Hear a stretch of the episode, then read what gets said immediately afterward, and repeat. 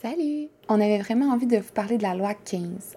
La loi 15, qu'est-ce que c'est? C'est un projet de loi qui, vont, qui va placer, qui placerait en fait les sages-femmes sous la hiérarchie d'un directeur médical. Elles seraient sous une autorité qui ne comprend pas en fait leur façon de faire, leur façon de travailler. Euh, un médecin, une sage-femme, c'est pas la même profession, puis qu'on le veuille ou non, ben ils ont souvent pas la même philosophie puis les mêmes valeurs. Puis là, je parle pas en tant qu'individu, puis je dis pas qu'il y a quelque chose, euh, tu il n'y a, pas rien de bien ou de mal, mais une femme qui va donner naissance devrait au moins pouvoir avoir le choix. Puis c'est ça qu'on déplore. Et euh, je sais pas si tu savais, mais c'est seulement avec un suivi sage-femme que tu peux décider de ton lieu de naissance. Donc, la maison, la maison de naissance ou l'hôpital. Savais-tu aussi qu'accoucher avec une sage-femme, c'est sécuritaire? Vraiment, elles ont un bac de 4 ans et demi, elles sont qualifiées. Et la, la, pratique, en fait, est déjà encadrée par des protocoles. Donc, pourquoi les femmes et les familles ne pourraient pas avoir le choix de leur suivi et leur lieu de naissance? C'est notre corps, notre histoire, notre choix. C'est pourquoi on a décidé qu'au cours euh, des prochaines semaines, puis on le fait depuis déjà quelques semaines, on va mettre on va essayer en tout cas de mettre en lumière l'effet positif que peut avoir un suivi sage-femme. Pas parce que c'est la meilleure chose à faire, mais parce que la meilleure chose à faire, ça devrait être ce que toi, tu choisis. Donc voici un nouveau récit vécu par une maman qui a eu un suivi sage-femme. Bonne écoute! Bienvenue sur le podcast Naître ensemble. Nous sommes Jen et Frédéric, deux doulas à la rencontre de femmes ayant vécu des expériences de naissance positives. Pourquoi? Pour se remplir la tête de belles histoires et se préparer positivement à la naissance de son enfant. Bonne écoute!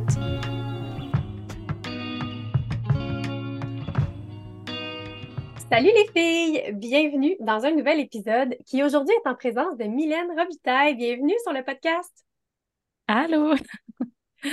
Donc, aujourd'hui, toujours dans l'optique de mettre de l'avant des récits de naissance de femmes qui ont eu un suivi sage-femme, dans le contexte euh, dont on a déjà parlé euh, actuellement avec la loi 15 où l'autonomie des sages-femmes est en danger, euh, Mylène vient nous raconter son expérience d'AVAC à domicile avec ses précieuses sages-femmes. On a vraiment hâte d'entendre ta belle histoire. Est-ce que tu voudrais prendre quelques minutes avant pour te présenter? Ben euh, oui, je peux me présenter. Ben, c'est ça, le Mylène, euh, j'ai 29 euh, ans, je suis maman de deux enfants, considérant que c'est un AVAC, il y en avait un autre avant. ben, c'est ça, fait que j'ai un enfant de maintenant trois ans un enfant de sept mois.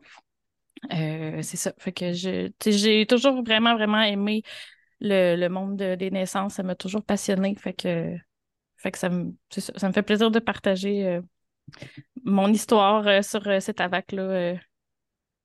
fait que voilà. Oui, merci d'être là, enchantée. Ça, ça, va vraiment, vraiment être intéressant. Fait que justement, aujourd'hui, tu nous racontes ta deuxième expérience de naissance parce que AVAC, on le rappelle, c'est accouchement vaginal après césarienne. Euh, fait que ta première, euh, ça a été une césarienne. Puis si on te replonge un peu dans ta première grossesse ou même avant, parce que tu dis que ça t'a toujours intéressé, euh, comment tu t'imaginais donner naissance? Ben, vraiment, je, je m'imaginais, tu sais, ben, parce que dans les faits, mes deux, euh, quand là, moi, j'ai une césarienne euh, euh, planifiée, là, donc c'est ça, fait que j'ai pas vécu de travail à ma première. Donc, pour moi, c'est comme j'ai vécu deux fois une première naissance, dans le sens où comme fait que à ma deuxième, mon deuxième accouchement, c'était aussi un premier accouchement dans les faits. Fait que, fait que, mais tu sais, je m'imaginais vraiment, je pense que ça revient souvent, là, tu sais, les, les naissances calme, puissante. je m'attendais à quelque chose, quelque chose de super puissant. Je m'attendais à, le vivre, euh, c'est ça, là, dans, dans, dans, un quand même un silence, mais moi, mon idéal, c'était de, de pouvoir vivre en mes, entre mes contractions. Fait que, on dirait que j'idéalisais. Euh, j'idéalisais vraiment euh, les, femmes qui sont capables de revenir entre les contractions, puis de rire, puis de rire à une blague. Mm-hmm. je m'imaginais vraiment ce genre de, d'environnement-là. C'était vraiment ça. Mais c'est vrai parce que quand tu l'as jamais vécu, on dirait que de t'imaginer qu'il y a vraiment des femmes entre les contractions qui reviennent à elles-mêmes, t'es comme OK, mais comment ça se fait? Qu'est-ce qui se passe? Puis finalement, quand tu le vis, tu le vois vraiment qu'une contraction, ça dure, mettons, jusqu'à une minute et demie. Des fois, c'est vraiment moins que ça. Puis qu'après ça, tu as un t'as comme une descente puis un flux d'hormones énorme entre les contractions, mais c'est dur de se l'imaginer, mais c'est vrai que euh, c'est ça qu'on souhaite, être capable justement de revenir euh, entre les contractions puis de pouvoir euh, tout vivre ce boost d'endorphine-là. Oui, oui, oui, vraiment. Puis j'ai pour ma part, été finalement très, très, très gâtée en termes de drogue naturelle. Là, je pense que, que ça, ça aide vraiment à. Ben, c'est ça, ça c'est ça. Fait que, tu sais, c'est ça. Je, je l'ai vraiment vécu, l'espèce de, de quantité industrielle. ah, ouais, ouais, là, tu sais. Euh, souvent, je le dis un peu comme ça à la blague, mais tu sais, je, dis vraiment, j'étais vraiment droguée, là. Tu sais, j'étais pas. Euh, tu sais, c'était vraiment. Euh, puis c'est ça. J'ai pas eu besoin d'aide à part moi-même pour faire ça, là. Fait que. Ouais. Fait que, ouais. J'aimerais ça qu'on revienne, ben, pas qu'on revienne, là, mais je pense qu'il y a encore beaucoup, beaucoup de gens qui pensent un peu césarienne un jour, césarienne toujours. Donc, je pense que la vague n'est pas toujours envisagée pour ceux, ben pour celles en fait, qui ont eu une césarienne, ou parfois c'est juste même pas envisageable, je comprends, mais tu sais, là, un AVAC à domicile, je pense que c'est encore plus méconnu. Je pense que, je sais pas, j'aurais l'impression que c'est pas tout le monde qui pense que c'est possible. Est-ce que vous, ça a été naturel d'y aller pour ce choix-là, de, de, de faire la vac à domicile ou ça a été un cheminement, un processus pour prendre la décision? Ça a été un peu un cheminement. Pour moi, la, la vac, c'était. Il n'y avait pas, il pas d'autre option pour moi, là, dans le sens où c'était sûr, sûr que je tentais un AVAC. Euh, juste par le simple fait que, que je. Puis vous allez le voir dans, le, dans mon récit, un peu. C'est mon objectif principal, mon objectif, c'est vraiment que mon enfant décide de sa date de naissance. Hmm. Parce que, une césarienne planifiée, c'est ça, c'est planifié. C'est pas. Euh, puis il y avait quelque chose qui m'avait comme beaucoup bouleversée avec ça. Le fait que, que mon enfant est juste dans mon ventre puis il s'attend pas à sortir, puis finalement, pip, bon, il donne des néons. en tout cas, j'avais quelque chose qui était contre-intuitif vraiment avec moi à ce niveau-là. Fait que c'était vraiment ça qui me motivait le plus mon choix d'AVAC, en plus de, de potentiellement pouvoir vivre euh, le fait de pouvoir marcher après mon accouchement. Finalement, bon, c'était plus compliqué que prévu, mais mais mais, euh, mais tu sais, c'est ça. Fait que mais à domicile, ça a été un petit peu un cheminement. Euh, pour moi, les, options, c'était comme un peu à domicile ou à l'hôpital. OK. Je suis comme dans le, je suis dans le centre du Québec, là, puis, tu sais, fait que c'est ça, ça court Centre du Québec Mauricie, là, la maison de naissance ici. Euh, puis je voulais vraiment qu'en cas de transfert, j'ai un transfert à Drummondville, en fait, au lieu de Trois-Rivières. Euh, fait que c'était soit ça, c'est soit domicile ou euh, à l'hôpital. Mais ma maison est à 26 minutes d'un hôpital. Fait que, tu sais, on est comme presque à la limite aussi. Tu sais, il y a certaines. Je pense que. Tu sais, c'est comme un 30 minutes souvent là, dans les maisons de mm-hmm. naissance. le lieu de l'hôpital, le lieu avec le lieu de, le, domicile, finalement. Euh, fait que j'étais quand même à la limite. C'est ça qui. Tu sais, moi, si j'étais à 10 minutes d'un hôpital, c'est, je pense que j'y aurais même pas pensé là, à, aller à l'hôpital. Ben, c'était vraiment le 26 minutes. Il faut passer une traque de chemin de fer aussi, dans le sens où s'il y a un train. moment en tout cas, fait qu'il y avait toutes ces variables-là qui jouaient un peu avec mon mental. Puis mon conjoint, ben, euh, lui, ça, c'est ça qui l'énervait un peu plus à domicile. Mais il y a eu tout un travail de discussion avec ma sage-femme euh, pour un peu tout démystifier ça, l'accouchement à domicile, finalement. Mm-hmm. Euh, puis je le savais au fond de moi que, que ce que je voulais, c'était ça. Puis moi, je, voulais que ma fille soit là aussi. Je voulais pas. J'ai une petite fille euh, de avait deux ans et demi à ce moment-là, mais tu sais, c'est une hypersensible.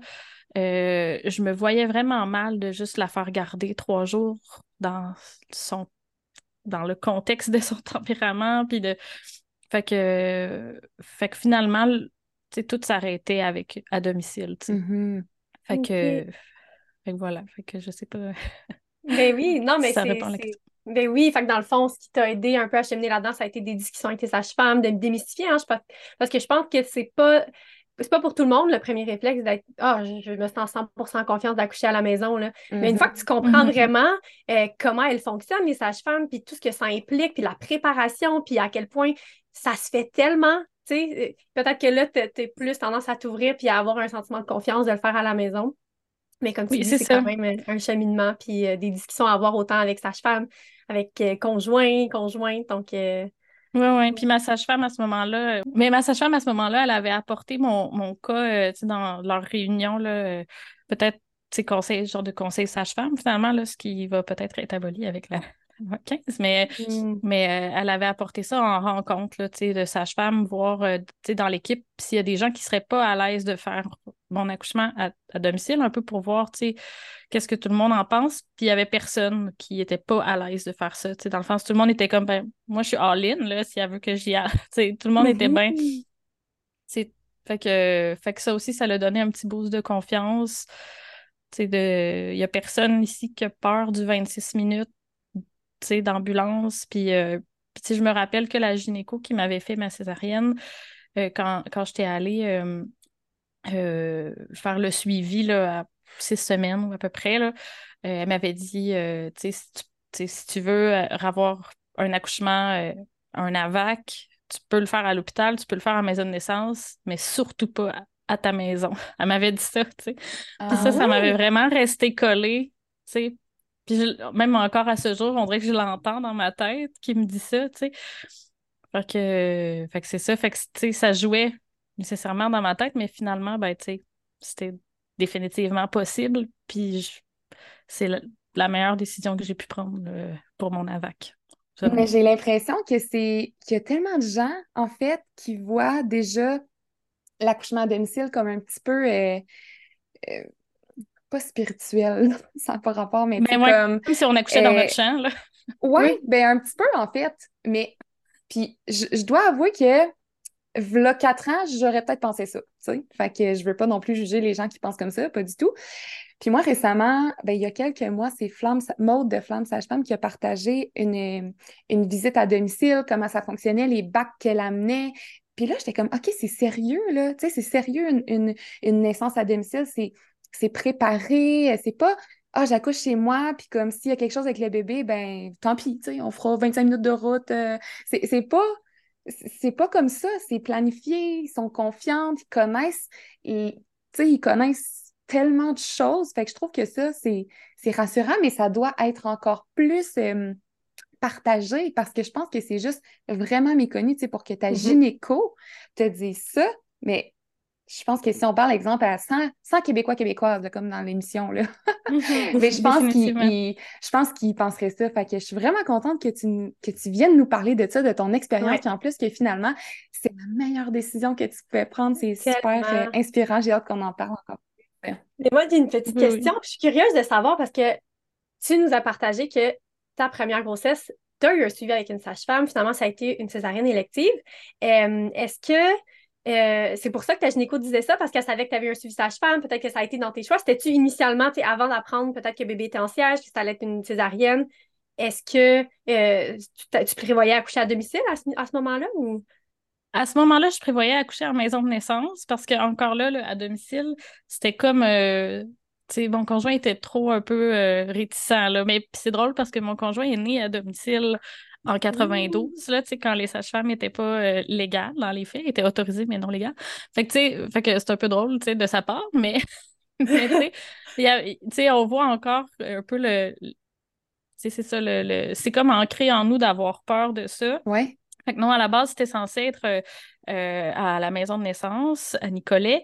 Euh, puis finalement, ben, tu sais, clairement, c'était difficile de, de, de voir que je n'étais pas une cliente sage-femme parce que, je- quand j'avais appris à ma fille que, que j'allais avoir... Quand j'ai appris la date de naissance de ma fille, finalement, à 37 semaines, euh, c'était en 2020.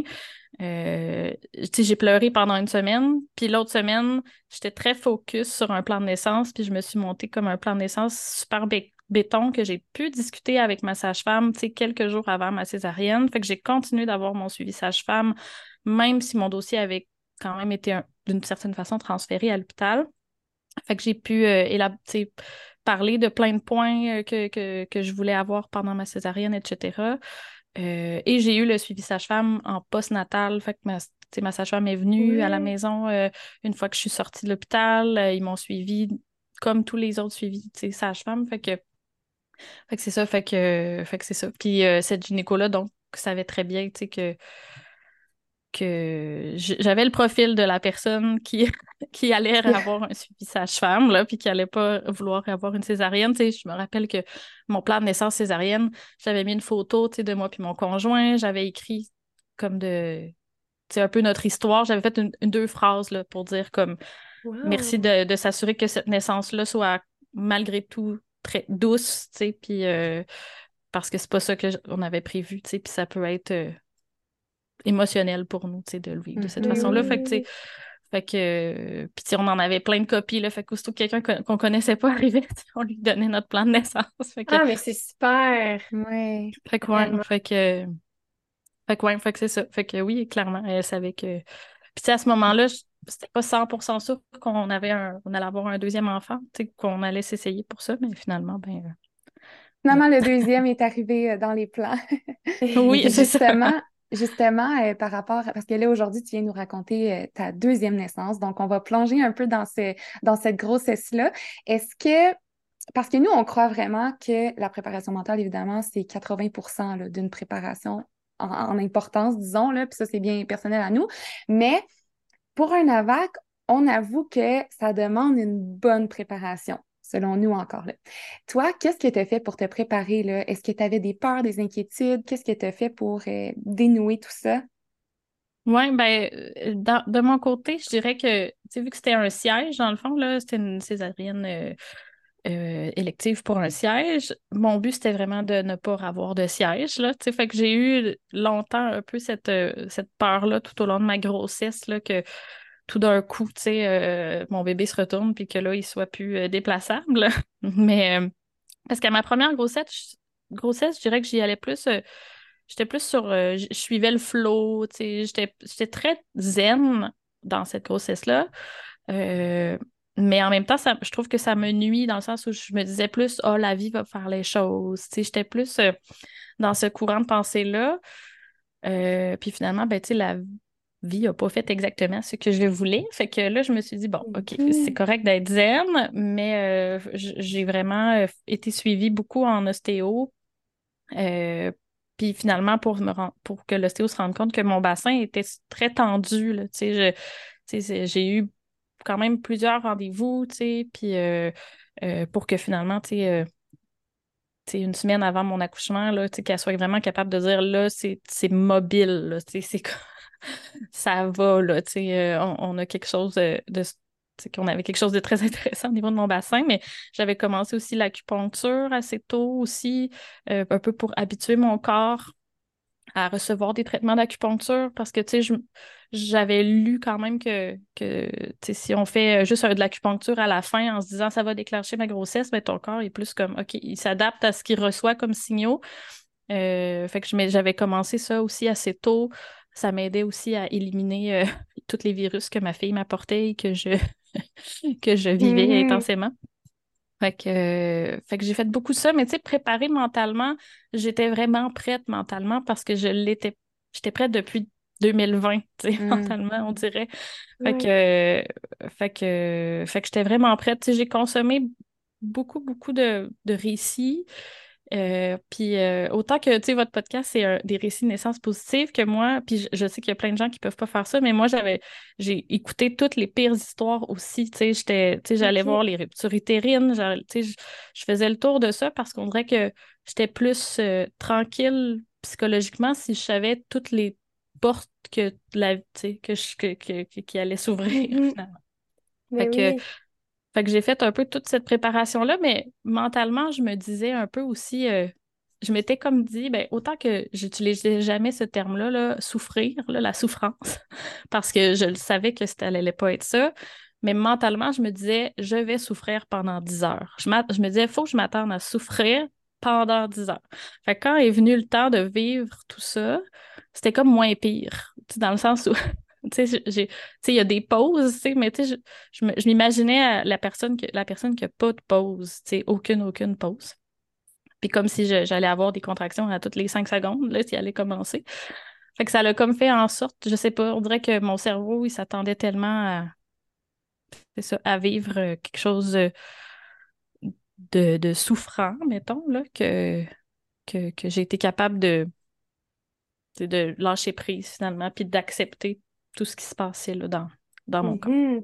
Ben, je trouve ça intéressant. C'est vous comment tout le monde est différent? Puis souvent, on le dit, ça, ce qui fonctionne pour une ne fonctionne pas pour l'autre. Puis il y a des femmes qui écoutaient des histoires de naissance un, peu plus traumatiques ou difficiles, ou euh, de s'ouvrir justement à ces scénarios-là un peu plus euh, ça, difficiles, ça peut vraiment leur créer de l'anxiété. Alors que pour toi, ben, ça t'a comme aidé peut-être à avoir un équilibre entre les récits positifs, mais aussi des récits vécus plus difficilement puis te faire un mm-hmm. scénario comme OK, là, on dirait comme si tu t'es comme préparé à la guerre, entre guillemets. Là. Oui, oui, vraiment, là.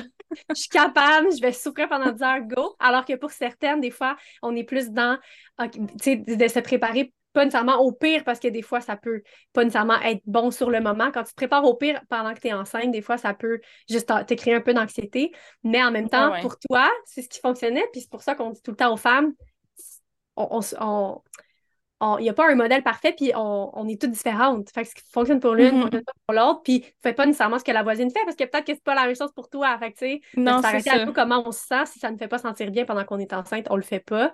Si ça nous fait sentir bien, ça nous rassure, ben, why not, tu sais?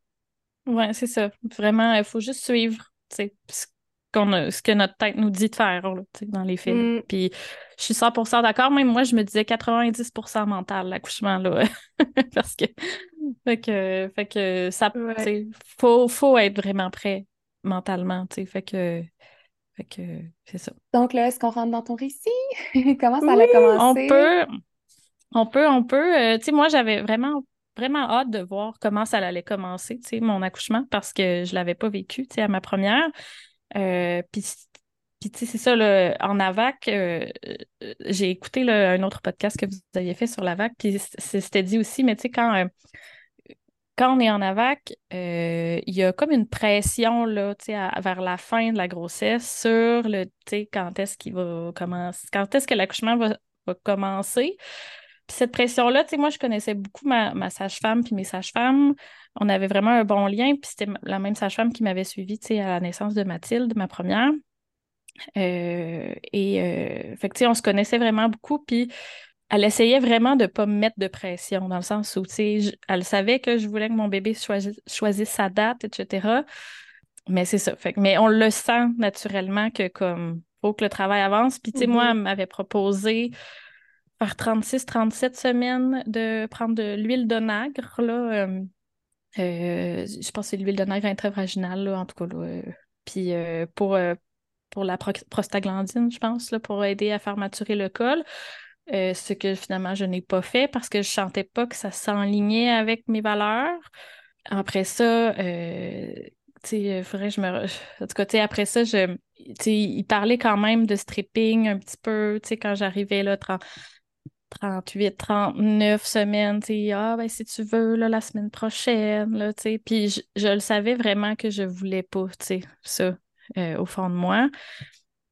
Ce qui a fait euh, en sorte, parce que là, euh, dans les faits, moi, j'ai, à, partir de 37 semaines, j'ai eu ma fille tout le temps avec moi, là, je l'ai comme retirée temporairement de la garderie parce qu'il y avait du pied, main, bouche. Puis je me suis dit, bah non, merci. Fait que j'avais ma fille tout le temps, tout le temps avec moi à ce moment-là. Euh, et, c'est ça. Fait que j'ai comme vécu toute la fin de ma grossesse avec ma fille. C'était, intense, mais on, c'était super positif. Moi, j'aime vraiment ça, la fin d'une grossesse.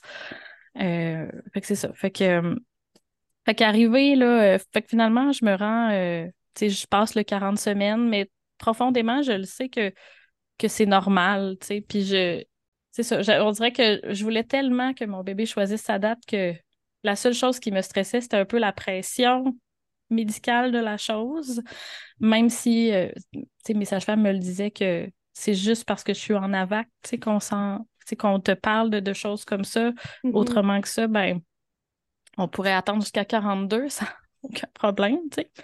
Fait que, fait que c'est ça. Fait que finalement, tout a commencé. Ben, j'ai eu beaucoup de latence sur plusieurs semaines, plusieurs jours. C'était comme le soir, là, je me mettais à avoir des contractions plus ou moins fortes, mais quand même régulières, très espacées.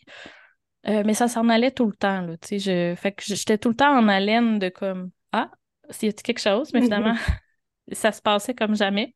Et euh, finalement, euh, j'étais à 41 semaines, non, même 40,6 40.6, là, mettons. Euh, et là, ma sage-femme me texte, elle me dit Ah, je peux passer par chez vous, je reviens d'une rencontre avec une cliente, puis euh, je peux venir faire un stripping si tu veux. Puis je me rappelle, le début de, sais, en avril, un bout de temps, il faisait super, super soleil. puis on prenait des longues marches avec mon chum puis ma fille. Et ça m'avait vraiment bouleversée, là, tu sais, qu'elle m'écrive ça parce que là, je me disais, aïe, aïe, aïe, tu sais, c'est ça. Fait que j'y avais pensé longuement pendant ma marche. Ça m'avait vraiment bouleversée. J'avais pleuré beaucoup. Euh, puis là, finalement, je, l'avais appelé, tu sais, puis je lui avais dit, euh, je, veux, ça me tente pas, je, je, le, je le file pas.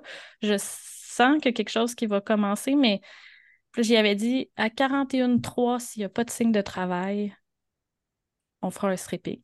Puis là, le fait de me donner moi-même quelques jours de plus.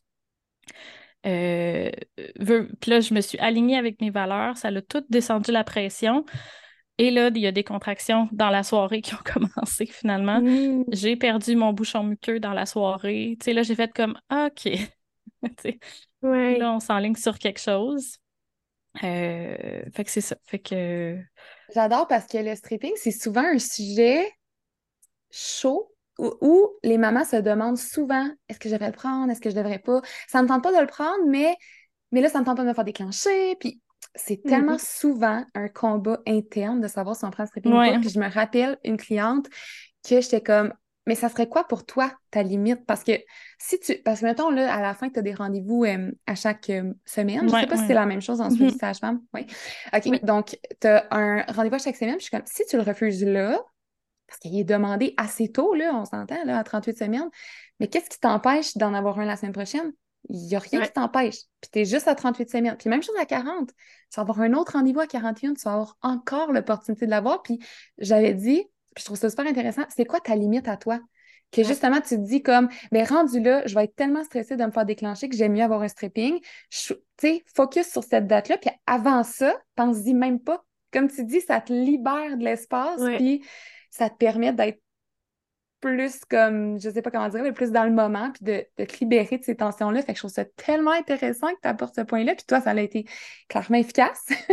oui, oui, c'est ça. Puis tu sais, moi, je le lisais beaucoup en AVAC, tu sais, que tout le monde, tu sais, tout le monde faisait des strippings, tu sais, stripping. Euh, tu sais, je lisais tout le temps ça, tu sais, puis je me disais, y a-tu moyen de pas avoir de, tu sais, je comprends que c'est la chose la moins, tu sais, intense en termes mm-hmm de déclenchement. Tu sais, ça déclenche pas tant, c'est juste que ça sécréter des hormones supplémentaires. Mais je me disais, y a-tu moyen quand même de pas faire ça? Tu sais, on dirait que c'est ça. Puis finalement, ben, il y avait moyen. Puis j'ai aucun regret parce que, tu sais, moi, ce que je voulais, c'était que mon bébé décide sa date. Fait que, tu sais, si j'avais fait mon stripping cette journée-là, puis que mon accouchement, mes, mes contractions se seraient déclenchées le lendemain, j'aurais pensé que je que j'aurais interféré avec sa date de naissance finalement. Hmm. Tandis que, tandis que peut-être pas, là, mais là, j'étais certaine que ouais. c'est juste vraiment, lui qui a décidé. C'était vraiment important pour toi, ça, cet aspect-là. Oui, c'est ça. Puis, tu sais, ma sage-femme, à ce moment-là, euh, elle, m'avait dit Écoute, je le sens dans ta voix que ça te tente pas, puis moi, si ça te tente pas, je viens pas.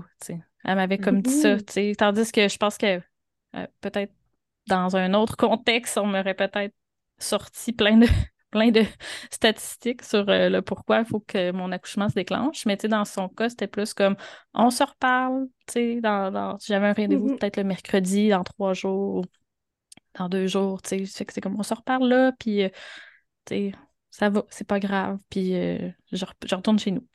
Fait que elle a super respecté ma décision. Mais finalement, ça l'a déclenché, comme tu dis, le soir. Oui, c'est ça. Ben, le soir, je me suis mis à vraiment avoir des contractions euh, vraiment plus fortes. On était comme aux, 8 minutes, me semble, où ça, ça variait un petit peu, mais je me disais, OK, là, là, il y a vraiment quelque chose. Finalement, je suis allée me coucher, puis ça s'est réarrêté.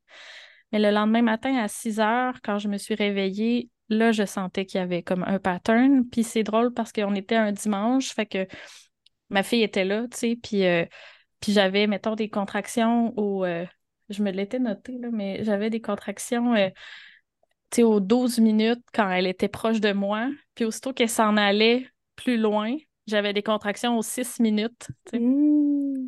Fait que fait que la, force du mental à ce moment-là, j'étais comme aïe aïe, tu sais, c'est vraiment comme aussitôt que ma fille était proche, qu'il fallait que je la gère, il était vraiment ah, espacé, puis aussitôt qu'elle s'éloignait avec mon conjoint, euh, puis pendant sa sieste, mettons, là, j'étais sur le ballon, puis là, je me disais, hé là là, puis tu sais, là, je soufflais vraiment mes contractions, je parlais, tu sais, je parlais plus beaucoup pendant mes contractions, pendant sa sieste, tu sais, puis là, fait que c'est ça. Fait que. mais moi, là, ça, ça me fascine et je trouve que ça vient tellement démontrer à quel point le mental a un impact sur l'intensité des contractions, le travail, puis les cerveaux. Tu sais, là, là, tu avais des tâches à faire, tu pouvais pas être dans ta bulle à 100 tu pouvais pas être comme concentré 100 sur qu'est-ce que tu fais, tes contractions, être dans le moment. Fait que mm-hmm. le travail ralentissait. Puis on le voit souvent, les femmes, des fois, ils peuvent avoir un travail qui est super bien installé, arriver à l'hôpital ou, changer de lieu de naissance. Puis il y a un petit ralentissement parce que là, on est faut réfléchir, on est, on est, ça. Fait que je trouve que c'est tellement des exemples comme ça, moi, ça me fascine. Je trouve que c'est. Oui, oui. Ça prouve la force de tout ça. Puis dans les faits, ça a commencé à 6 heures le matin. Euh, puis mon travail actif, dans les faits, a commencé à 9 heures le soir. Fait que j'ai eu toute la journée euh, dans le fond, en travail de latence un petit peu. Euh, puis, tu sais, je me rappelle, toute la journée, fait que là, à 3 heures, j'ai euh, appelé ma sage-femme. J'ai aussi appelé ma mère parce que ma mère était chargée là, de venir s'occuper de ma fille là, pendant que je pouvais pas le faire. Mm-hmm. fait, que, fait que, puis elle était venue la veille en plus, fait que là, je l'avais rappelé. Là, j'y avais dit, ben là, là, il y a, il faut que tu viennes. Là, c'est maintenant. Mm-hmm. Puis sa valise était toute prête, fait que elle, s'est emmenée tout de suite. Fait que c'est ça. Tout... Puis là, je, je repère encore du bouchon muqueux pendant la journée. Je vois vraiment un, certain pattern, mais tu sais, vu qu'on on, connaît pas ça, il y, a, tout le temps la portion du. Euh, tu sais, est-ce que c'est. Est-ce qu'il faut que je l'appelle là, ma sage-femme? Est-ce que j'attends? Mm-hmm. Euh, puis je me eh, rappelle à ce moment-là quand je. Oui. Là, on est-tu à 3 heures l'après-midi? Euh, oui, c'est ça. On est à 3 heures l'après-midi. Tu as ta mère à 3 heures dans l'après-midi, puis les contractions ont commencé plus intenses le soir, c'est ça? Oui, c'est ça. Le travail actif le soir. Parce qu'en fait, mes sages-femmes, moi, j'aimais ça faire évaluer mon col là, de base. Là, mm-hmm. je, je, on dirait que ça me. Je sais pas. C'était comme une information, mais j'ai un background un peu. Euh, plus scientifique, là, dans le sens où moi, j'aime ça des données, là. fait que ça m'aidait à réfléchir un peu dans tout ça, mais mais euh, c'est ça. Fait que, euh, fait que finalement, j'appelle ma sage-femme, et là, elle me dit à ce moment-là, je suis déjà dans, tu sais, j'étais à un autre accouchement à la maison de naissance. Fait que, tu sais, va dans le bain, tu sais, puis après ça, rappelle-moi. Euh, puis je me rappelle qu'à ce moment-là où je lis, je suis déjà à la maison de naissance pour un autre accouchement, mes contractions ont encore, là, tu sais, là, j'étais vraiment aux 5 minutes, mais là, c'est revenu à du 8, à du 9 minutes. C'est revenu comme un peu, sais, moins stable. Puis finalement, c'est vraiment juste, encore une fois, à cause du mental. Fait que, tu sais, ça me prouvait encore une fois que c'est ça. Aussitôt que tu es moindrement dérangé, aussitôt qu'il y a un petit facteur de stress, c'est normal que, que, les contractions, ben, ils, prennent un peu le bord, des fois. Là. Fait que, mm-hmm. Puis, tu sais, dans le bain, j'étais capable de parler. Là, j'étais comme, c'est un peu moins intense, mais dans le fond, j'étais juste stressée. Puis, je pensais au fait, tu sais, de OK, là, va-tu falloir que j'aille à la maison de naissance? Ma sage-femme ne peut pas. Tu sais, il y avait tout, tu sais, mon, mon, cerveau de maman, là, là, ma fille, puis là, en tout cas. Mm-hmm. Fait que c'est ça. Fait que, mais finalement, euh, ma sage-femme m'a dit, ben là, si vraiment j'étais chanceuse, c'était la fin de l'autre accouchement. Euh, et là, elle me dit, ben, je m'en viens. Puis à, à ce moment-là, il y avait une stagiaire euh, qui n'était euh, pas de garde à ce moment-là, mais qui avait mentionné l'intérêt de venir à mon accouchement si jamais c'était la fin de semaine. Et elle m'avait dit, ben, je vais l'appeler, voir si ça lui tente. Finalement, ben, ils sont venus les deux là, euh, à, ma maison. Puis là, je sais pas si ça me vient, là, mais tu sais, dans tout le suivi là, prénatal, ce que j'ai beaucoup aimé aussi de l'accouchement à domicile, c'est que c'est arrivé des fois que ma sage-femme, elle vienne euh, faire un suivi. C'était comme aux semaines, là. Puis, il y a eu deux fois où les sages-femmes sont venues chez moi, j'ai même pas eu besoin de me déplacer, tu sais. Mm-hmm. Que, ça fait qu'on était comme dans ma chambre, tu puis on, on, était quand même encore capable de parler de la maison, puis, en tout cas, en tout cas, ça, ça changeait encore une fois vraiment la dynamique. Euh, je me rappelle de, de ma, la sage-femme avec la l'étudiante sage-femme, tu sais, qui. J'ai dit stagiaire tantôt, mais c'est plus étudiante sage-femme, ça n'a pas rapport stagiaire. Mais, euh, tu sais, qui s'assoit par terre, qui joue avec ma fille, tu sais, ça rendait tout le. Tout, c'était très familial, tu sais. Fait que. Fait que c'est ça. Fait que, fait que voilà. Fait que là, euh, arrivent les sages-femmes. Puis je me rappelle qu'à ce moment-là, euh, ben, c'est ça, ils m'ont regardé, j'étais dilatée à 3, effacée à 90% Fait que, tu sais, ils me disaient, je suis vraiment en transition, tu sais, à ce moment-là. il était 6h30, mettons, dans ma journée, là. C'était comme euh, entre ta latence et ton travail actif, c'est ça que tu veux dire? Oui, c'est ça. Ouais, ouais. Puis je me rappelle qu'à ce moment-là, j'étais vraiment euh, dans le récit que je m'étais écrit, j'avais écrit entre les mondes, mais j'avais vraiment l'impression que je tombais dans un autre monde pendant que j'avais ma contraction, puis après ça, je ressortais, puis là, je, parlais, blablabla. Bla, bla, bla, puis là, je me disais, comme dans ah, ce que tu imaginais, comme... dans ce que tu oui, comme disait Olivier, oui.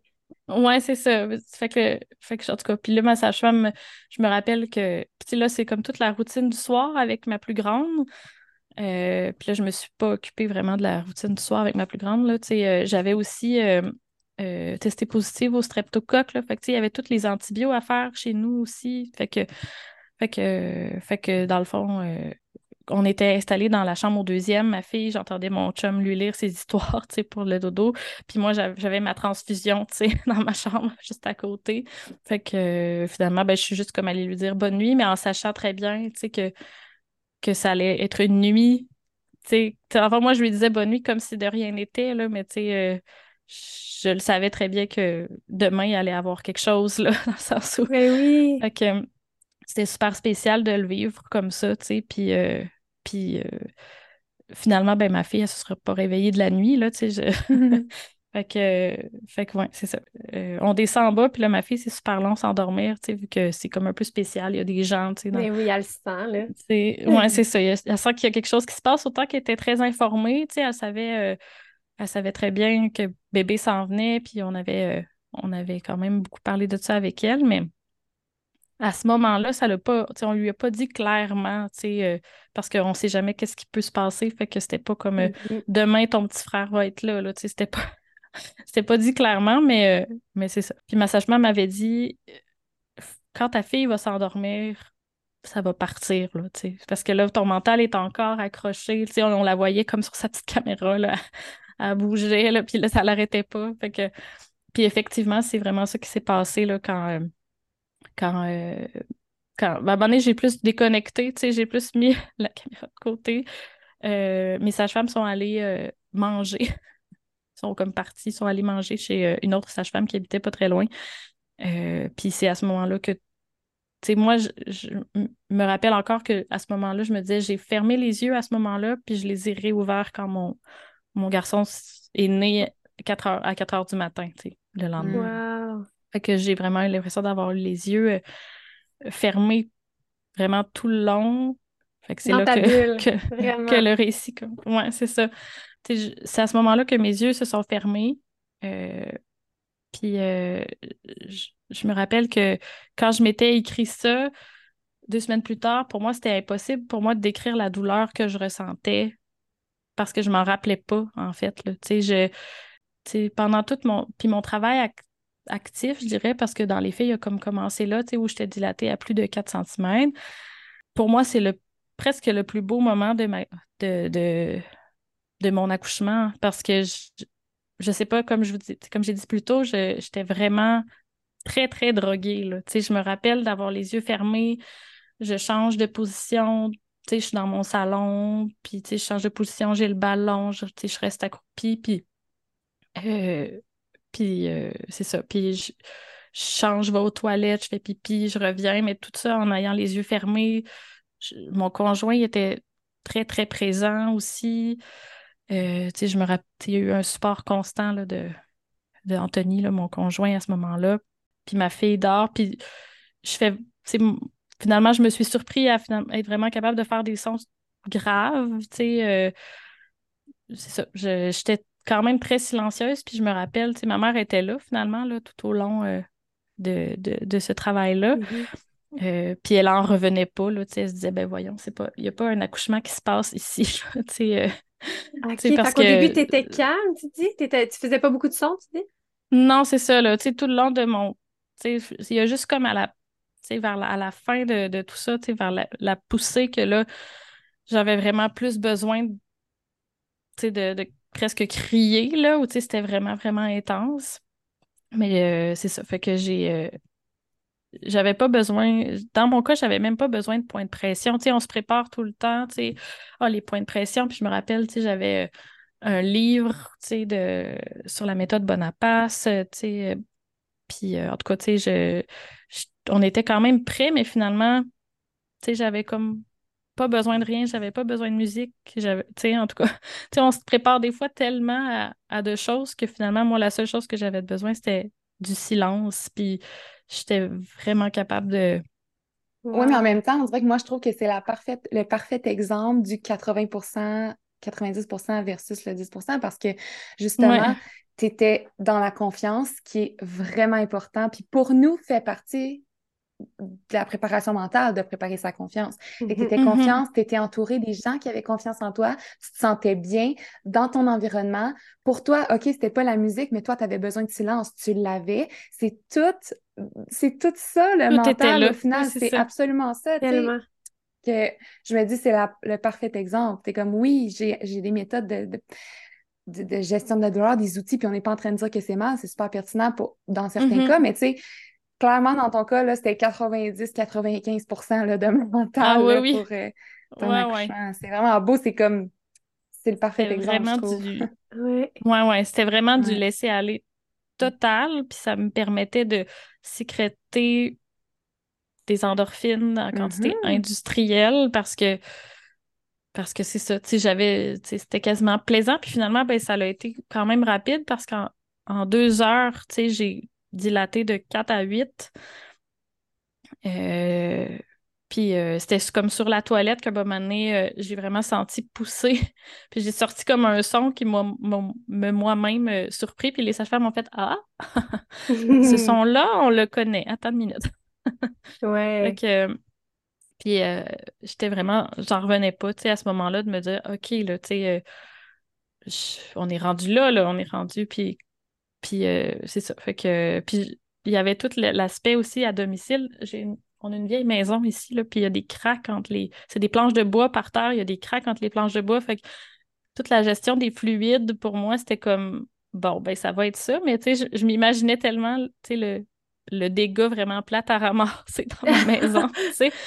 Parce que mais, quand, quand j'avais eu. euh, euh, quand, elle avait regardé euh, l'étudiante, j'étais dila- dilatée à combien, puis elle m'avait dit j'étais dilatée à 4, elle me disait Oh, les membranes sont vraiment bombantes, tu sais, quand tu as tes contractions.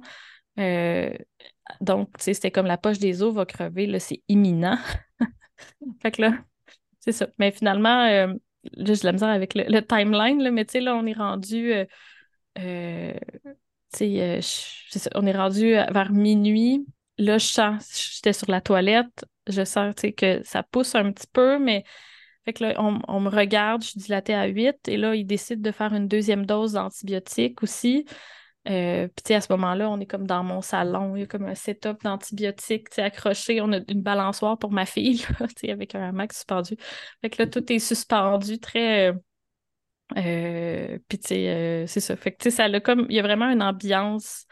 Puis les lumières sont super tamisées. Il y en a à peine, à peine de lumière. Tout était là en termes d'ambiance. Puis c'est ça. Fait que je, ça, s'est excessivement bien déroulé, toute cette partie-là. Puis après ça, je suis allée dans le bain en me disant psychologiquement, bon, OK, j'arrive dans le bain, je suis dilatée à 8, tu sais. Puis je me rappelle que j'étais capable de me parler, autant que je devais pas avoir aucune réponse, de, de l'extérieur, que mon cerveau, il parlait vraiment beaucoup, là. Fait que, fait que je me dis, ah, je suis dilatée à 8, tu sais, j'aimerais vraiment ça pouvoir faire naître mon bébé dans l'eau, dans les faits. Euh, c'était pas un désir de naissance euh, absolu, là, mais euh, je me disais, ah, si je peux y aller vers la fin, euh, ça peut, ça serait vraiment là comme incroyable. Mais, mais c'est ça. Fait que finalement, euh, j'ai passé euh, presque deux heures et demie dans le bain. euh, j'ai perdu mes os dans le bain, ce qui a été très mm. satisfaisant au niveau de, de, la. De, de je me suis dit, ah bon, oui, c'est ça, j'étais comme, c'est exactement maintenant qu'il fallait que ça fasse. puis euh, c'est ça, fait que, puis je me rappelle qu'à ce moment-là, je suis un peu comme en euphorie, puis j'ai un peu vécu ce que je voulais vivre dans le sens où euh, je me rappelle, tu sais, dans les notes que les sages-femmes m'ont données, tu sais, ça disait que j'avais des contractions euh, de 60 à 70 secondes ou deux minutes. Fait que, tu sais, j'avais beaucoup de contractions, puis j'avais pas beaucoup de pauses dans les faits, mais je me rappelle que, que je vivais euh, un peu euh, l'état de calme entre les contractions. Tu sais, je me rappelle que j'avais l'impression que je pouvais presque m'endormir, tu sais, dans ces deux minutes-là. J'étais super détendue, puis les, les sages-femmes me l'avaient noté, ça aussi. Euh, mais je me rappelle aussi que, tu parce que dans le bain, euh, tu sais, parce que ça poussait beaucoup, mettons, là, je sentais que, que le bébé descendait ou voulait descendre. Et euh, à ce moment-là, ben ça, c'est la partie caca de, du récit de naissance. Parce que, tu sais, il y en a beaucoup, là, qui vont se vider avant euh, quasiment de, de, pousser. Puis moi, ben, finalement, ben, c'était dans le bain. Mmh. fait que j'avais... puis je me rappelle, de messages de femmes qui me disaient est-ce que tu le sens descendre? Parce que ça commençait à être un peu long, ma période dans le bain. Puis j'étais capable de répondre euh, ben, je sens pas de descendre, mais je sens que je fais caca. Je, je sens très bien mon caca. J'étais comme. Puis, euh, fait que ça, on avait comme bien ri finalement entre ces deux ben contractions-là parce que c'était très clair pour moi. Je, je, laissais tout ça aller, mais, mais c'est ça. Fait que euh, mais c'est ça, ça me prouvait encore une fois que oui, c'était très, très intense, mais j'étais aussi très, très droguée naturellement. Fait que... Ouais. Ah, c'est fou, là. Ouais, fait que. Puis là, ben, c'est ça, bébé. Euh, il s'appelle Auguste, là. Je pense que je ne l'ai pas dit au début, mais Auguste, euh, il descendait pas énormément. fait que là, on décide quand même de, de. On me suggère de sortir du bain et d'essayer différentes positions. Finalement, on, ça ça bouge pas énormément, énormément malgré l'intensité des, des contractions. Puis à ce moment-là, ben, je le sentais pas énormément, mais d'une certaine façon, il y avait une pression à cause de la vac. Euh, parce que, tu sais, de ce que j'en sais, c'est un peu comme un deux heures de poussée maximum quand tu es en AVAC. Euh, dans mon cas, j'avais le droit de manger, j'avais le droit de. On ne m'a jamais empêché de faire quoi que ce soit, même qu'on me, suggérait fortement de, de manger pour garder des forces. C'est un peu comme quand on va faire un marathon ou quand on court. Là, Ils ont tout le temps des collations, les gens qui courent. Ben, c'est censé ressembler un peu à ça, naturellement. Mais moi, dans mon cas, je n'étais pas capable de, manger. Là. Ça, ça, m'écœurait vraiment beaucoup. Puis j'avais complètement oublié que je m'étais acheté des ansures euh, qui étaient dans mon frigo du sous-sol, euh, ce qui m'aurait potentiellement beaucoup aidé à ce moment-là. mais, euh, mais ton cerveau, il n'était pas là à penser à ça. Là. non, c'est ça. Fait que personne d'autre y a pensé. Fait que, ça, l'a, ça fini que j'en ai encore pas mon ça. Mais euh, c'est ça. on essaie le, le, le, banc de naissance, on essaie différentes choses. Et là, ben là, ils me disent, ben là, on, va essayer de faire des poussées dirigées pour voir si le travail évolue. Parce que là, dans les faits, c'est la pression de la vague. Parce que par après, quand on s'en est parlé, elle disait, après deux heures de sais, euh, était comme moi-même, j'ai poussé mon bébé pendant trois heures, c'est pas comme c'est pas comme un problème, quand on pousse naturellement, on, ça peut te faire longtemps, mais... OK, là, tu étais en train de pousser, là, dans le fond. Ben, c'était comme à la... Tu sais, dilatée... Oups, j'ai accroché mon. Fait que j'étais euh, dilatée euh, j'étais dilatée à, ben, en fait, presque à 10, là, tu sais. Euh, il avait vu comme du sang qui était probablement juste un petit peu là, une petite bande de colle, là, tu sais, qui, qui, devait passer. Mais je sentais que je poussais, puis quand je rentrais mes doigts, ben, tu sais, quand même profondément, je sentais aussi euh, la tête, tu sais, de bébé qui était très loin. Mais, euh, mais on n'était pas capable de dire que, que ça avançait, là. la tête avançait pas finalement. OK. OK. Fait que c'est sa descente euh, qui était plus euh, qui était plus longue. Ouais. Fait que là, différents changements de position pour essayer de l'aider. Ouais, c'est ça. Puis finalement, ben, ça fonctionne pas. Puis là, ben, décide quand même de me mettre en, position, là, euh, il appelle ça la position Mac Roberts, mais c'est comme vraiment couché sur le dos, les jambes relevées. Puis ça m'avait à ce moment-là vraiment un peu troublée dans les faits parce que je m'attendais zéro, je m'attendais zéro à effectuer cette position-là pendant mon accouchement.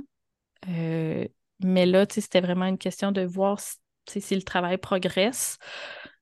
Mais je me rappelle, j'étais vraiment, vraiment, vraiment connectée à mon bébé. Puis je l'ai, vraiment jamais lâché. Autant mm. que il se passait des choses qui étaient un peu. qui pouvaient être alarmantes, qui auraient vraiment pu. Parce que je suis quand même. Je peux quand même facilement être anxieuse, je peux quand même facilement percevoir l'émotion dans les visages, etc.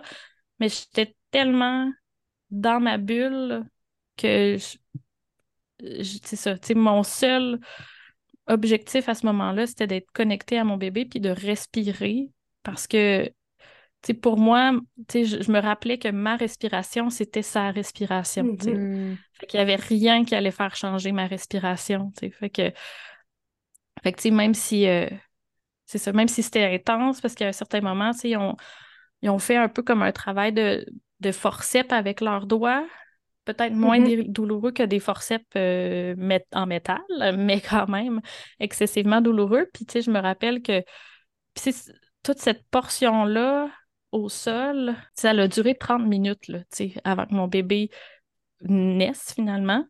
Mais pour moi, ça a, ça a été excessivement long. Euh, puis je me rappelle, tu sais, de, au début, ils rentraient leurs doigts, essayer de faire, tu sais, de faire de la place. Puis je donnais des coups de pied, là. J'étais vraiment un, animal, là. Ouais. Puis, puis par après, genre, tu sais, on s'en est reparlé. Puis les sages-femmes, elles le comprenaient, là. Tu sais, elles disaient, c'est normal que tu aies fait ça. Tu sais, on, on t'en veut pas parce que il y avait toute cette portion-là de faire comme, ben, qu'est-ce que je suis en train de faire, là? Tu sais, de... je donnais vraiment des coups de pied, puis j'étais comme, non, non, non, on, vous ne mettez pas vos doigts, là, je vois. puis j'étais très. Euh, mais en tout cas, même malgré ça, j'étais capable de sortir, mais d'être quand même connectée à mon bébé parce que mm-hmm. je savais que c'est ça. C'est notre respiration qui fait respirer notre bébé dans les faits. Fait que mm-hmm. c'était comme la ligne directrice de toute cette portion-là de, ben de mon accouchement. Fait que je me rappelle, tu sais, que toutes les fois, parce qu'encore une fois, en AVAC, ils, mettent un peu plus souvent le Doppler pour surveiller le cœur, le cœur fœtal. Euh, puis c'était quand même assez régulier. C'était comme à chaque, entre chaque contraction.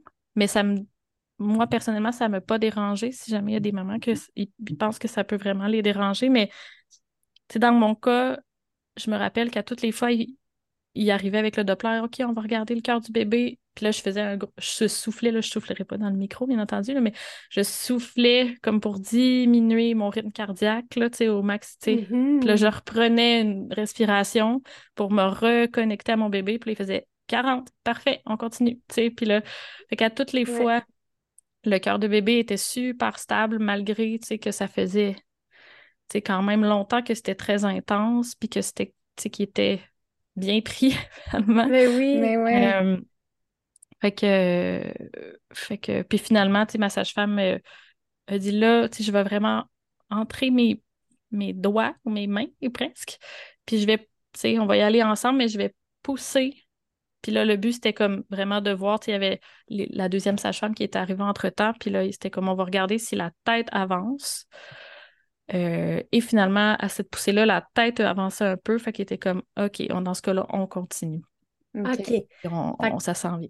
Fait que c'était vraiment des poussées dirigées à ce moment-là, compte tenu de, de la situation, finalement. Fait mm-hmm. que, fait que ben, c'était poussé dirigé dans la mesure où euh, je poussais toujours en même temps que mes contractions. Là. Jamais euh, il me demandait de pousser à un endroit qui n'avait pas rapport. Là. Puis, des fois, ça allait au-delà de ma contraction. Puis là, il me disait, OK, encore, encore un peu, un peu. Puis je mm-hmm. disais, non. Je, disais, je faisais juste comme, non, c'est terminé. J'arrête. Là, ça l'arrêtait, puis on attendait l'autre contraction. Fait que. Puis, tu sais, à certains moments, je, je me sentais vraiment fatiguée. Tu sais, je sentais que. Tu sais, qu'on arrivait vraiment au bout. Euh, mais j'ai. C'est ça. Pour moi, c'était vraiment la connexion avec mon bébé à ce moment-là qui était. qui surpassait n'importe quoi. Tu sais, parce que ensuite de ça, tu sais, dans l'espace de, de, quelques minutes, là, après ça, mon bébé est sorti finalement, puis je ne l'ai mm-hmm. pas senti, cette déchirure-là, cette déchirure bien intense-là. J'ai senti que, la fin était très intense, euh, mais je, pense que à ce moment-là, j'étais vraiment, vraiment gelée, là. Sais, j'ai pas eu d'épidural, j'étais couchée dans ma, dans, dans, dans, ma salle de bain, là, Il a fait pas... Ben oui, c'est ça, j'étais couchée dans ma salle de bain. Mm. Euh, par terre, finalement, dans, mais, euh, mais c'est ça. Mais tu sais, je peux. J'ai pas senti de douleur au niveau quand j'ai déchiré. L'anneau de feu, je l'ai senti, mais c'était encore dur de dire. Je sentais que c'était intense, mais c'était pas super clair. Des fois, on a des récits de naissance qui sont comme OK, là, je sentais. sais Mais moi, j'étais vraiment gelée. Là. Je, je... c'est ça.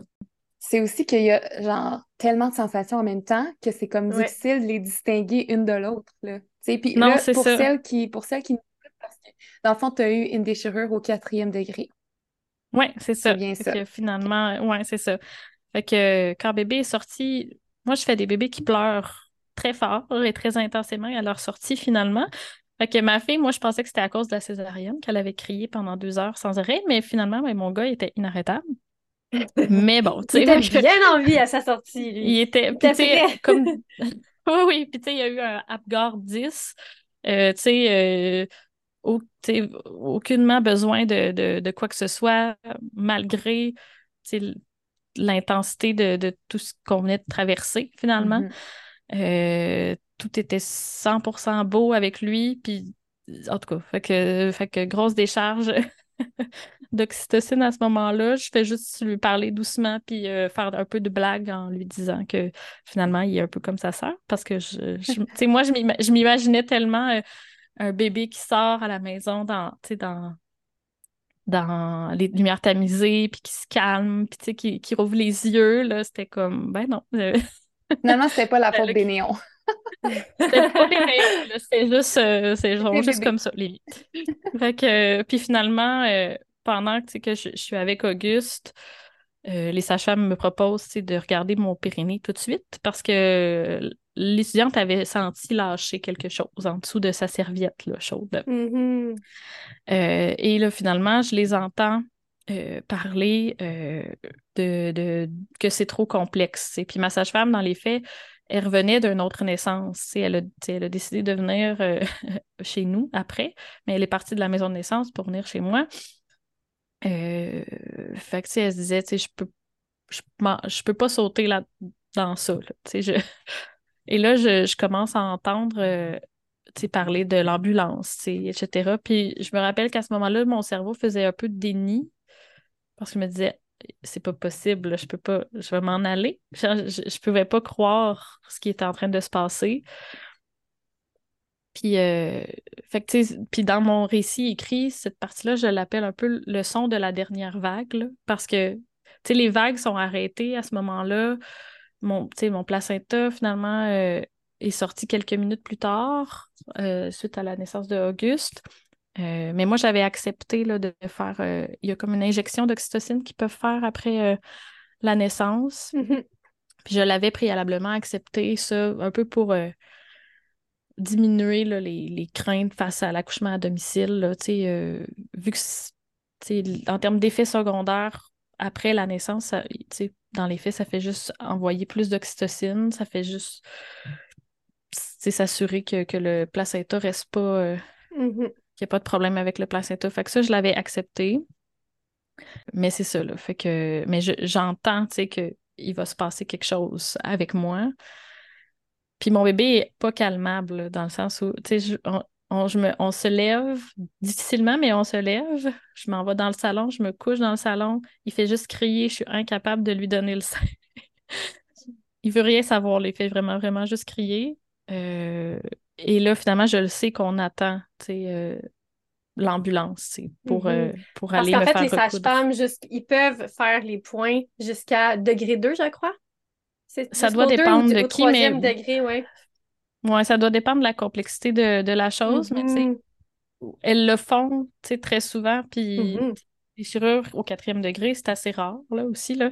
Fait que, fait clairement, tu elles n'ont pas une expertise particulière pour une déchirure au quatrième degré. Fait que finalement, tu sais, le mieux pour, pour moi, c'est que quelqu'un d'expérimenter recoue tout ça avec beaucoup de lumière, puis... pour Mais, bien. Oui, c'est ça. Fait que c'est ça. À ce moment-là, euh, je me rappelle de vouloir, tu sais, qu'il y ait des délais avec les ambulances, tu sais, autant qu'on veut vraiment pas qu'il y ait de délais d'habitude, mais là, je me disais, là, je, tu sais, je peux-tu comme être chez nous, euh, puis mm-hmm. profiter de tout ça? Puis à ce moment-là, je me rends compte aussi que ma fille n'est pas réveillée. Il est comme rendu 5 heures du matin. Euh, fait que je demande à ma mère d'aller réveiller ma fille parce que je me dis, c'est à ta minute, c'est impossible que, que je quitte la maison puis que ma fille, tu sais, qu'elle se réveille puis que je sois ah pas là. là, fait que, fait que finalement, on va réveiller ma fille.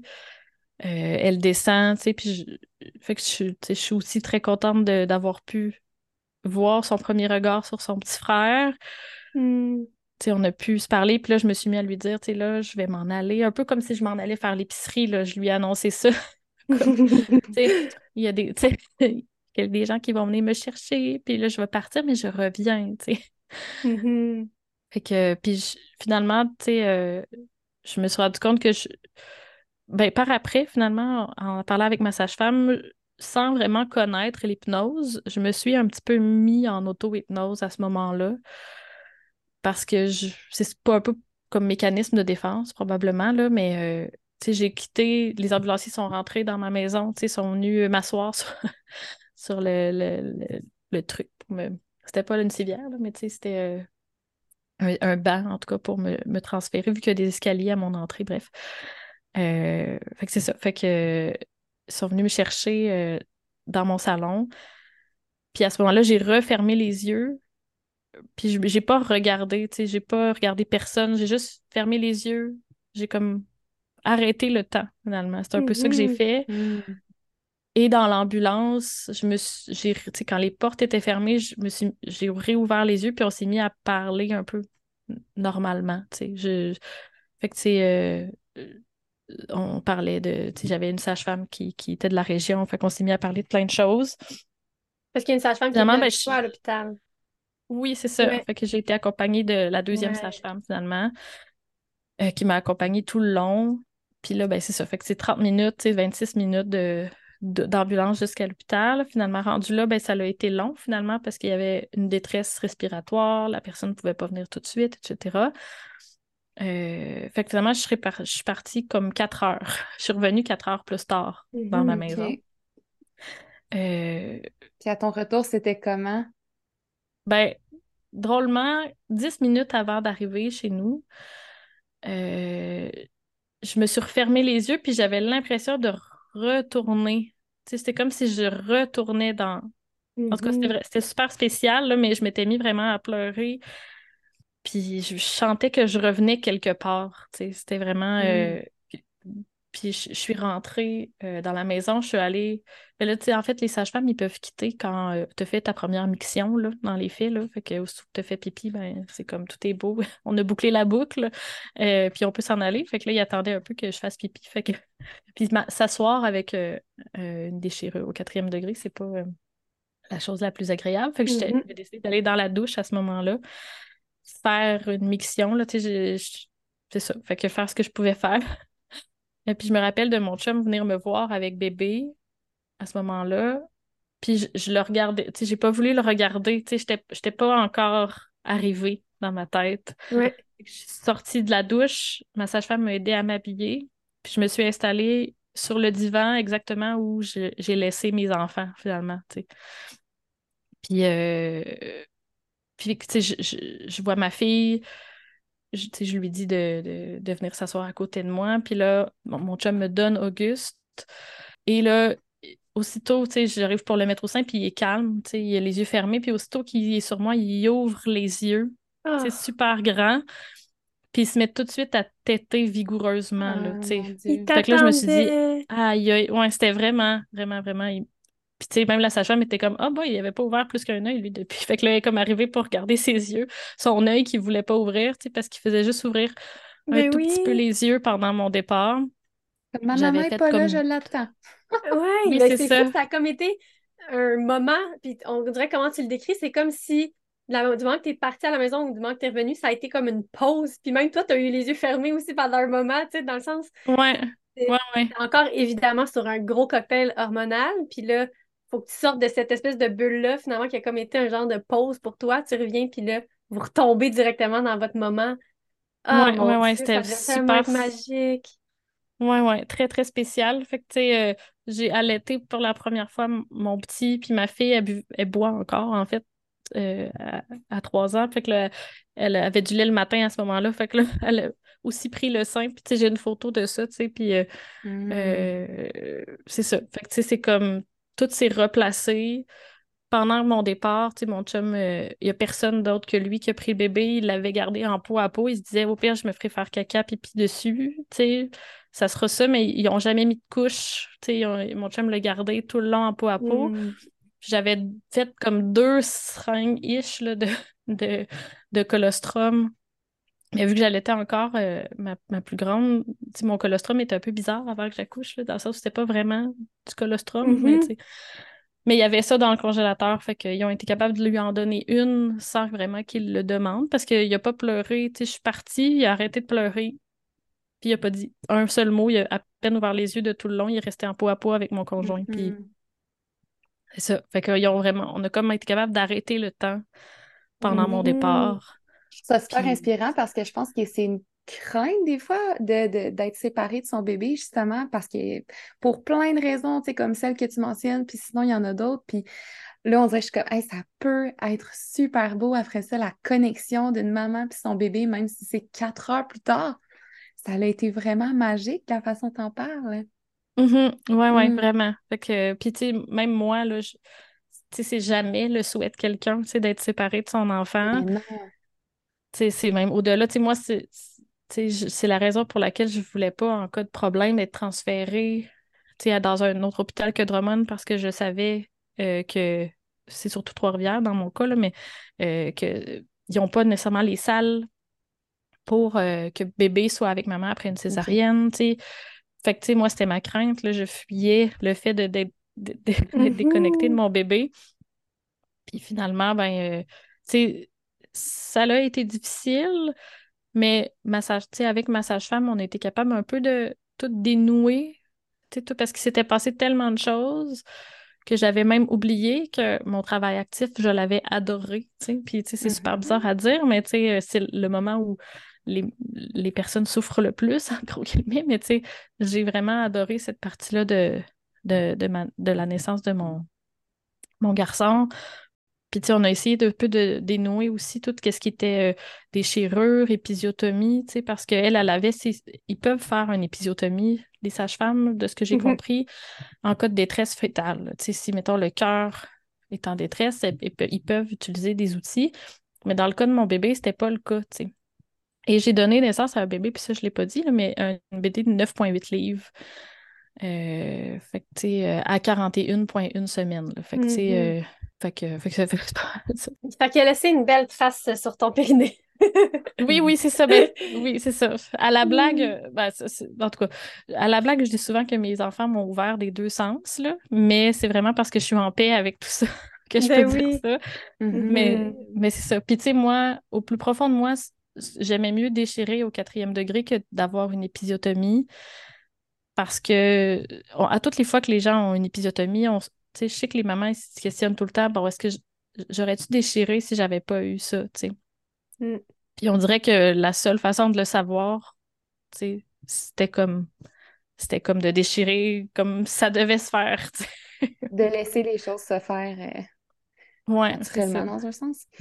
Juste comme, c'est correct, c'est ton expérience, puis c'est vraiment correct, mais gros bébé n'égale pas déchirure et j'ai besoin de le mentionner non, parce non. que j'ai peur que mm. euh, les femmes qui nous écoutent soient comme, hey, un bébé de 9 livres, elle a déchiré au quatrième degré, puis c'est facile de faire des corrélations quand que dans le ben fond, euh, parce que, tu sais, je veux dire, des mamans de naissance, des bébés de 10 livres et ne déchirent pas, là, ça, c'est, ça non, veut pas Dire. des mamans peuvent donner naissance à un bébé de 6 livres puis déchirer, donc c'est Mais normalisons aussi la peur de la déchirure qui, je pense, habite la majorité des femmes là, en prénatal. puis c'est tellement normal d'avoir ces craintes-là. Puis je pense que quand on a des craintes par rapport à l'accouchement, souvent, on va penser à ça. On a peur de déchirer ou on a peur de. Mais en même temps, là, c'est sûr que tu as vécu une déchirure au quatrième degré. Comment tu as vécu ça, toi? Est-ce que c'est sûr que c'est pas agréable là, de déchirer. Non, c'est ça. J'ai déchiré troisième, puis j'aurais pas nécessairement aimé ça dans un petit degré de plus. Mais comment toi, tu as vécu ça ou le, finalement avec du recul? Ben, tu sais, moi, j'étais en paix avec la déchirure de 1, tu sais, en fait, parce que c'était, ben, c'était censé être ça, finalement. Puis dans mon cas aussi, c'était bon que tu le précises, que c'est pas nécessairement les gros bébés, mais j'ai fait mm-hmm. la physio périnéale après ça à partir de, de six semaines postpartum. Euh, pour finalement se rendre compte que j'étais une personne très tendue du périnée à la base. Fait à refaire, je ferais de la physio périnéale avant, en en, prénatal dans mon cas, euh, parce que ça m'aurait peut-être permis de, remarquer ça, que mon périnée était mm-hmm. tendu un peu comme mon bassin finalement, à la base.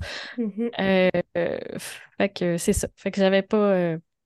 Euh, j'avais ça manquait de, souplesse autant que je sentais que je pouvais tu sais je, pensais que je pouvais bien le contrôler mon périnée mais finalement quand je le détends je le détends pas autant, que je ouais fait que, fait que ça pourrait être une partie de, la cause de la déchirure.